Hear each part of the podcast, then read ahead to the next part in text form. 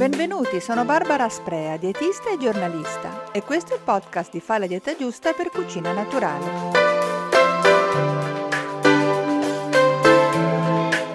Quando si parla di peso e di diete, c'è una parola che stimola l'interesse generale, metabolismo. Questo perché tutti noi speriamo che non sia proprio tutta colpa nostra se abbiamo messo qualche chilo in più, ma che dipenda dal nostro metabolismo, appunto, che sì, sia un po' addormentato. E infatti ormai sono entrati nel linguaggio comune termini come stimolare o risvegliare il metabolismo, tanto che gli alimenti o le erbe, gli integratori con queste proprietà godono di grande attenzione. In altre parole, ciò che ci attira è qualcosa che costringa il nostro metabolismo a farci bruciare più calorie. Allora, la buona notizia è che in questo periodo dell'anno ne esiste uno che non solo è gratis, ma che certamente aumenta un po' il dispendio energetico e stimola il metabolismo, il freddo.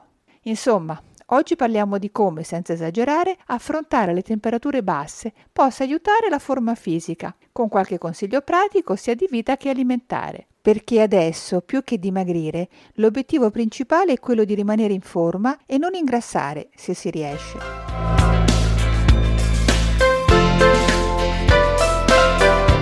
Partiamo con qualche considerazione generale. Al contrario di quanto avviene in primavera, periodo ideale per perdere peso, non per niente viene chiamata la stagione delle diete, da novembre in poi il principale obiettivo dietetico è quello di non ingrassare, in altre parole di arrivare ad aprile con lo stesso peso di settembre. Come vedremo infatti, a causa dei nostri stili di vita moderni, in questi mesi freddi è diventato molto più facile ingrassare che dimagrire, complice anche il prolungato periodo delle feste natalizie. Panettoni, Pandori e compagni vengono messi in vendita già ai primi di novembre. Tutto ciò ci farà arrivare al nuovo anno con in media 2 kg in più. L'effetto del freddo sul peso. Durante l'inverno, in teoria sarebbe possibile mangiare di più, perché per fare fronte al freddo l'organismo ha bisogno di un maggior numero di calorie. In effetti, quando ci esponiamo alle basse temperature ed essendo animali a sangue caldo, trasformiamo in energia termica una parte dell'energia chimica proveniente dagli alimenti, per mantenere appunto costante la temperatura interna. Quando il termometro esterno scende, il nostro metabolismo comincia a bruciare più energia Tanto più si abbassano i gradi fuori e tanto più il nostro organismo cede calore all'esterno e quindi ha bisogno di calorie. Ed è proprio per sopperire a questa maggiore richiesta energetica che a causa del freddo aumenta istintivamente la voglia di cibi più consistenti, ricchi cioè di grassi e di zuccheri, dalla pronta soddisfazione. Un istinto che se in passato era necessario alla sopravvivenza, oggi è superfluo per chi vive in ambienti riscaldati e si copre abbondantemente una volta all'aperto. Da quanto detto, appare comunque evidente che il primo consiglio, non strettamente alimentari, per tenersi in forma durante l'inverno è quello di non avere paura del freddo, perché questo può diventare un ottimo alleato per controllare il peso. Tra l'altro, quando le temperature si abbassano, nel nostro corpo si attivano vari meccanismi, come l'attivazione di un particolare tipo di tessuto adiposo presente in quantità molto modeste, chiamato bruno, molto attivo nel produrre calore e particolarmente abbondante nei neonati.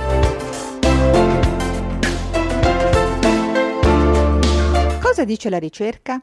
Lo studio più recente sull'effetto stimolante del freddo e dal quale questo podcast ha preso ispirazione è stato condotto in Danimarca ed è stato pubblicato da pochissimo su Cell Reports Medicine. Anche se un po' lontano dai nostri stili di vita mediterranei, questo studio è andato a fondo su quell'usanza scandinava di alternare tuffi e brevi nuotate nelle gelide acque all'aperto con le sessioni di sauna. Per capire se questa alternanza caldo-freddo potesse favorire la perdita di peso, un team di ricercatori dell'Università di Copenaghen ha reclutato otto giovani uomini abituati a nuotare all'aperto e anche all'alternanza di questi shock termici caldo-freddo e per due anni li hanno messi a confronto con altrettante persone che però non praticavano il nuoto invernale.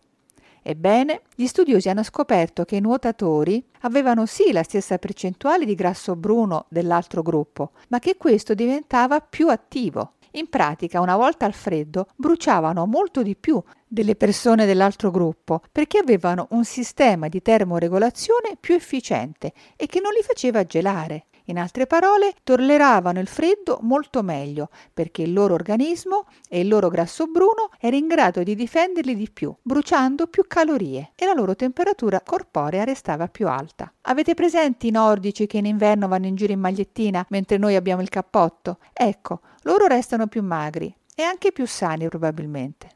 Ma anche altri studi di qualche anno fa, in particolare uno giapponese e uno olandese, avevano esposto delle persone a temperature piuttosto basse, ma non bassissime, per qualche ora al giorno e poi avevano verificato effettivamente che c'era stato un aumento del dispendio energetico e una riduzione della massa grassa tanto che i ricercatori olandesi alla fine del loro lavoro consigliavano di tenere anche in casa una temperatura intorno ai 18-19 gradi, considerato ottimale per la linea.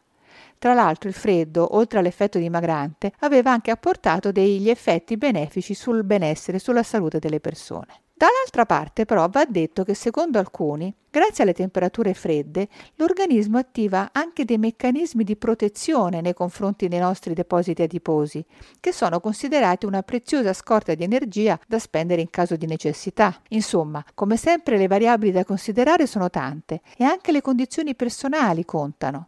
Ad esempio, si pensa che la flora intestinale possa influenzare il dispendio energetico in queste condizioni.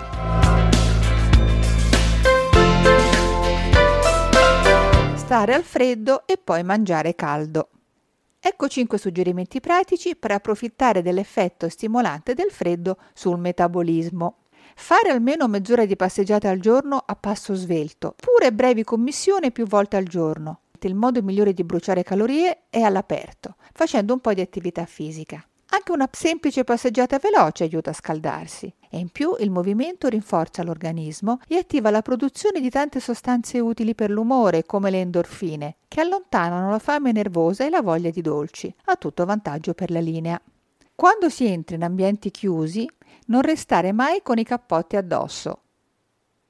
Non tenere in casa temperature da serra tropicale, oltre che non essere permesso, tra l'altro, non aiuta la linea come abbiamo visto. Non coprire troppo le gambe, ma, specie se si fa sport e attività fisica, esporle all'aria e al freddo, per un'azione tonificante e anche rassodante. Al mattino sciacquarsi almeno il volto con l'acqua fredda e quando si fa la doccia calda finire sempre con un tonificante getto d'acqua fredda. E adesso passiamo al caldo. I consigli precedenti di esporsi al freddo non valgono per l'alimentazione. Al contrario, tranne che per la frutta o le insalate, è bene aumentare la quantità di pietanze calde in inverno, utili per corroborare e aiutare il fisico ad affrontare i climi rigidi. Il calore dei cibi esercita anche un effetto vasodilatatorio che dallo stomaco si diffonde piacevolmente al resto del corpo dalle minestre di verdura ai piatti unici a base di cereali e verdure, abbinati ad alimenti proteici, come i legumi, il tofu, il seitan, o animali, uova, pesce, formaggi magri. In più, l'aggiunta di bevande calde, non bollenti, eh, durante i pasti li renderà ancora più digeribili e piacevoli. E poi aggiungere le riscaldanti spezie renderà le pietanze ancora più calde e terapeutiche, diciamo, oltre che più buone. Può essere già sufficiente aggiungere una presa di peperoncino a zuppe o minestre subito prima del consumo, oppure utilizzare la radice di rafano grattugiandolo con parsimonia direttamente sulle pietanze come creme o purè. Al posto del pepe provare i semi di senape interi o macinati per insaporire ortaggi, eccetera. E poi lo zenzero in polvere che ha un sapore più pungente rispetto alla radice fresca. Oltre che in cucina per primi o contorni, si può usare anche per aromatizzare i tè o gli infusi in genere da solo o con un pizzico di cannello di chiodi di garofano, per dare un effetto ancora più riscaldante e stimolante ai nostri infusi del pomeriggio. E con lo zenzero io per oggi ho finito. Spero che il podcast vi sia interessato e vi do appuntamento al prossimo, sempre per Fa la dieta giusta per cucina naturale.